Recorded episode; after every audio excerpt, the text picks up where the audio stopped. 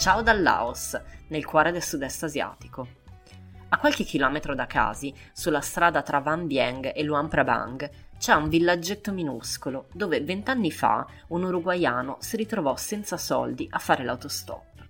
Venne raccattato su da un abitante del posto, sfamato e ospitato. Avrebbe potuto finire così, ma l'anno dopo lui era di ritorno. Oggi Alec, così si chiamava il viaggiatore, è ancora qui, in mezzo al nulla, dove ha costruito una guest house, guarda caso, proprio con il suo soccorritore, un contadino mezzo dottore, che ha fatto la guerra in Vietnam, imparato l'inglese da solo e che tutti chiamano il capitano, perché il suo nome Lao, è probabilmente troppo complicato per gli stranieri. Ma torniamo un attimo alla guest house. Più che altro si tratta di un rifugio per scappati di casa, dove trovano alloggio, gomito a gomito con quattro generazioni di lautiani, viaggiatori in fuga dal turismo di massa e volontari pronti a dare una mano in cambio di un letto, sticky rice e whisky locale. Da qui, proprio da qui, arriva la mia cartolina odierna.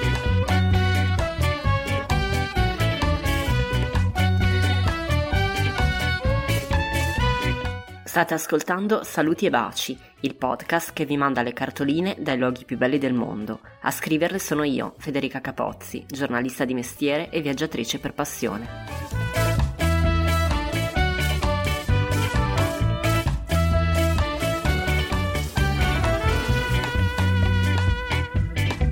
Come ci capito io in questo posto sperduto? Quasi non lo so spiegare.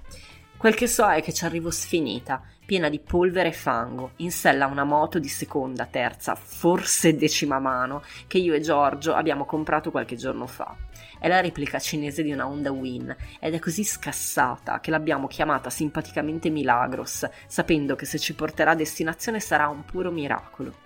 Il pomeriggio è tiepido quando arriviamo, ma presto si trasforma in una non altrettanto tiepida notte, in cui mi pento di essere nata, ma l'atmosfera della guest house è conviviale, il cibo abbondante, il campionario umano variegato. C'è la ragazza madre che viaggia col figlio al seguito da quando lui ha un mese, un ragazzino francese entusiasta che prende l'indirizzo di tutti per venirci a trovare poi chissà quando, ma non lo so, aspettiamolo, prima o poi arriverà.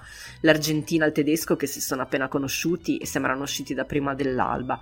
Insomma, il freddo a tratti passa in secondo piano. E poi la mattina dopo c'è il jungle trekking. Eh no, vabbè, questa ve la devo raccontare. Partiamo di buon'ora con il capitano in mocassini e altri due ospiti in braghette e scarpini da basket, convinti, Giorgio e io, che sarà una passeggiata di salute. Ma poi arriviamo al primo guado.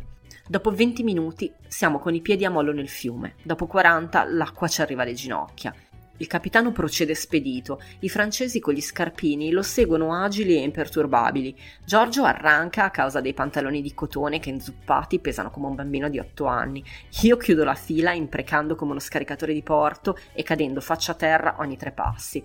Brave woman, mi loda il capitano mentre accende il fuoco ai piedi di una scenografica cascata.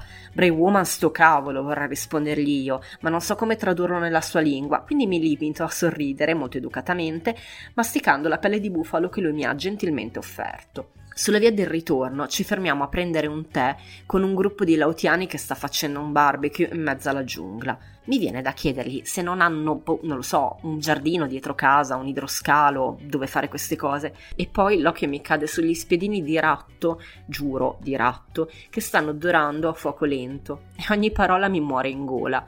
Non sa mai che gli venga in mente di offrirmene uno. Che paura. Il capitano, dal canto suo, ne compra un paio se ne infila nel taschino dello zaino, con le zampine rachitiche che spuntano invitanti. Che schifo. Quella sera a cena, lo giuro, siamo tutti sollevati nel constatare che il menù è prettamente vegetariano. E dalla giungla è tutto. Saluti e baci.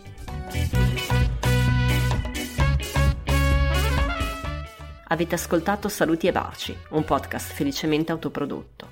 Ringrazio Giorgio Ghezzi per il suo aiuto prezioso. Mentre aspettate che il postino vi recapiti la prossima cartolina, leggetemi su www.ramonderan.com, il mio blog di viaggi e di persone, e seguite Montone, la nostra mascotte, su Instagram, ram on the run, tutto separato da underscore.